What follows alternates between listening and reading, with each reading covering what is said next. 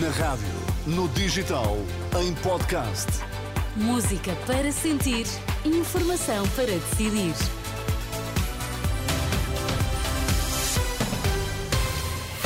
Notícias na Renascença, para já os títulos em destaque. A Associação alerta as escolas para os problemas dos alunos com dislexia, serão mais de cento e vinte mil. A Ordem dos Arquitetos envia documento com propostas a apresentar aos partidos políticos com assento parlamentar.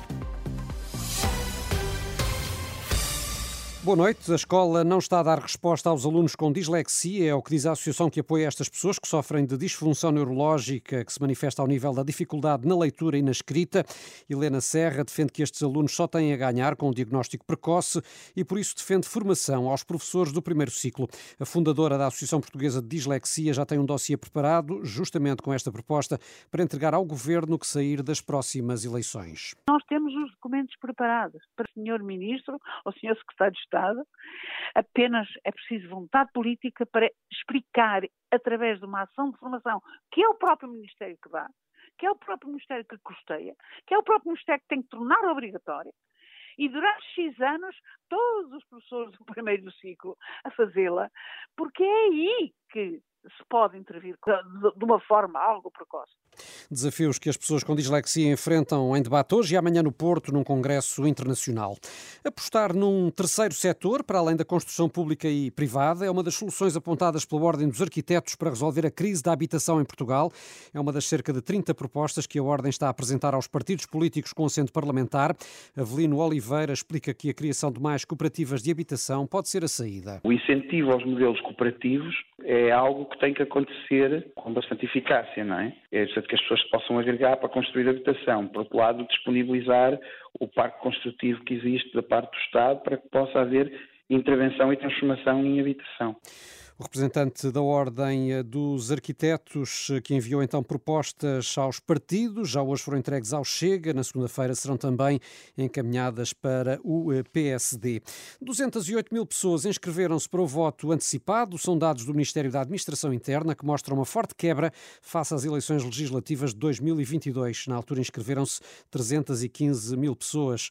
De recordar que o voto antecipado decorre no próximo domingo, dia três. E António Costa apela aos indecisos para que façam a sua escolha para o dia dez de março. Ainda primeiro-ministro lembra que as eleições legislativas vão determinar o futuro do país. Aquilo que eu espero é que os eleitores todos reflitam. Eu sei que as sondagens valem o que valem, mas aparentemente todos dizem que há um elevado número de indecisos. E eu acho que está na altura das pessoas que ainda não decidiram o seu sentido de voto refletirem bem sobre a escolha que vão fazer, porque essa é uma escolha que vai ser determinante para o nosso futuro. As mais recentes sondagens apontam ainda para a existência de perto de vinte por cento de indecisos. Na campanha eleitoral, a polémica do dia andou em torno das declarações do candidato da A D por Santarém e ex-presidente da C A P, Eduardo Oliveira e Sousa, disse que a agricultura tem sido prejudicada por falsas razões climáticas, o que motivou reações, em especial à esquerda. Mariana Mortágua viu nestas palavras uma aproximação ao discurso da extrema-direita. A cada mês, a cada dia, a cada semana que passa, Luís Montenegro vai tendo que esconder alguns candidatos uh, do P S D que acabam por deixar entrar para dentro uh, das ideias do P S D e da candidatura do P S D, ideias que na verdade pertencem ao Chega. Também Inês Sousa Real do P A N aproveitou para renovar críticas à A D. A Aliança Democrática não serve aquilo que são as preocupações e os anseios do país em matéria quer de alterações climáticas, quer também no âmbito da proteção animal, porque eu recordo que para além dessas alterações negacionistas uh, por parte de Oliveira e Sousa, também tivemos declarações em que são feitas analogias com as touradas. Aí só demonstra que a Aliança Democrática quer trazer um revivalismo inaceitável à luz dos valores do século vinte e um. Luís Montenegro optou por dar a mão a um conservadorismo e fazer uma campanha digna dos tempos de mil novecentos e setenta. E nos últimos minutos, em São João da Madeira, o presidente do P S D voltou a ser questionado sobre as controversas declarações de Oliveira e Sousa, Manuela Pires. E foi já a segunda vez esta sexta-feira que Luís Montenegro teve de justificar as declarações feitas ontem no comício em Ourém pelo cabeça de lista da A D, Eduardo Oliveira e Sousa. O antigo presidente da C A P disse que a insegurança nos campos pode levar à criação de milícias armadas. O líder do P S D concorda e traduz este alerta. E o que ele disse foi que os agricultores portugueses estão insatisfeitos com a falta de resposta dos poderes públicos para poder travar esta criminalidade. Mas as perguntas continuam. Luís Montenegro insiste. É assim, deixe-me só dizer, posso dizer, posso, deixe-me só dizer isto. Não, mas eu quero dizer, se me permitir. Se os outros partidos, as outras candidaturas, acham que falar disto é crime, eu estou em desacordo.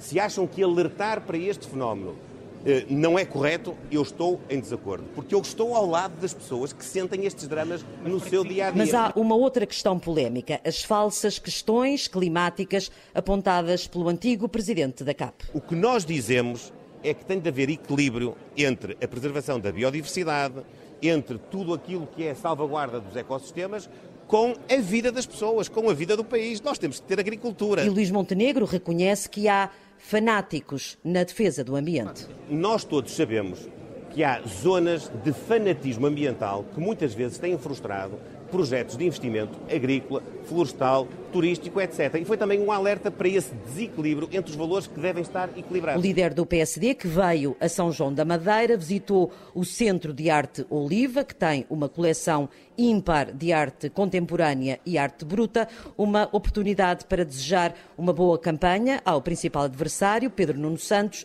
que é natural de São João da Madeira. A AD vai fechar o dia em Santa Maria da Feira, com um comício em que vai participar o antigo primeiro-ministro Durão Barroso, que foi já alvo de Pedro Nuno Santos esta noite, num comício em Castelo Branco, uma ocasião onde o líder socialista, Susana Madureira Martins, boa noite, também deixou boa noite, uma Miguel. proposta dirigida aos pais com filhos pequenos.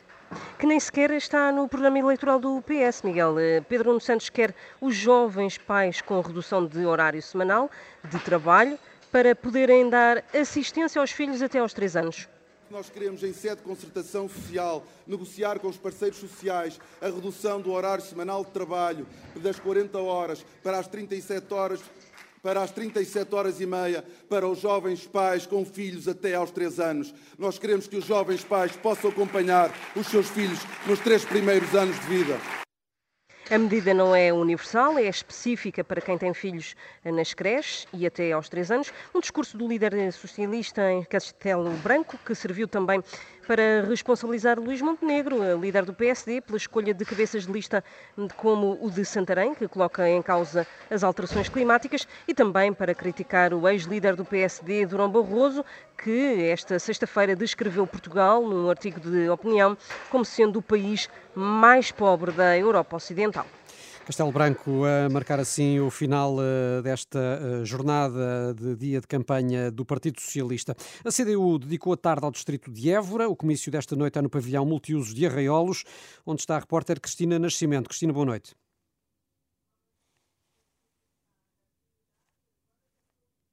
Antes ouvimos a Grândola Morena. Tem sido estes dois, duas notas sonoras que terminam sempre os eventos da C D U, que não é habitual noutras campanhas. Quanto a, a este comício, Paulo Raimundo e Alma Rivera já falaram. Alma Rivera é a nova cabeça de lista pelo distrito de Évora, um distrito que em dois mil e vinte e dois não conseguiu eleger nenhum deputado da C D U, e esse será o grande objetivo da coligação para as eleições de dez de março. No discurso de Paulo Raimundo, foram recordadas as grandes bandeiras da C D U, nomeadamente a valorização de salários e pensões, a defesa do Serviço Nacional de Saúde e uma nota para o panorama internacional, uma forte condenação da guerra, quer na Ucrânia e sobretudo na Palestina, o massacre de, de, do povo palestiniano, como disse Paulo Raimundo. Os discursos e as músicas terminaram, vai seguir o jantar e será o ponto final na campanha da C D U para esta sexta-feira. Cristina Nascimento a acompanhar a campanha da C D U. Bem mais a norte, em Lamego, o líder do Chega voltou hoje ao tema das forças de segurança, apesar de não explicar como, afirma que é preciso dar instrumentos para a polícia ser mais protegida. As polícias precisam de ter, de andar na rua de cabeça erguida, de não ter medo de agir, de não ter medo de ir atrás de criminosos e, se for necessário, usar a arma, porque as armas são para se usar quando é preciso. A campanha do Chega termina o dia com um jantar-comício em Vozela. Pela I E L, Rui Rocha desvalorizou hoje o resultado da mais recente sondagem, que coloca o partido atrás de Bloco de Esquerda, C D U e LIVRE. Rocha uh, disse que uh, a I E L está em fase de crescimento e afirmação. São informações, nós valorizamos, importam umas tendências e as tendências que temos identificado, quer a nível de sondagens, quer a nível do contacto que fazemos com os portugueses, são de crescimento, da afirmação, da mensagem da Iniciativa Liberal e, portanto, é isso que estamos a querer reforçar agora até nesta última semana de campanha. Líder da Iniciativa Liberal, em declarações à margem de uma visita à Bolsa de Turismo de Lisboa, rumou, entretanto, a Braga, onde daqui a pouco participa num comício. Rui Tavares garantiu esta sexta-feira que o LIVRE é parte de uma solução à esquerda, depois da polémica sobre a disponibilidade manifestada para dialogar com o que designou de direita democrática. O líder do partido explicou que não quer divisões na sua área política. Declarações feitas também durante o dia de hoje à margem de uma visita a uma creche de Lisboa, que implementou um projeto piloto da semana semana de quatro dias. Tudo sobre a campanha para as eleições de dez de março, para seguir também em r r ponto p t.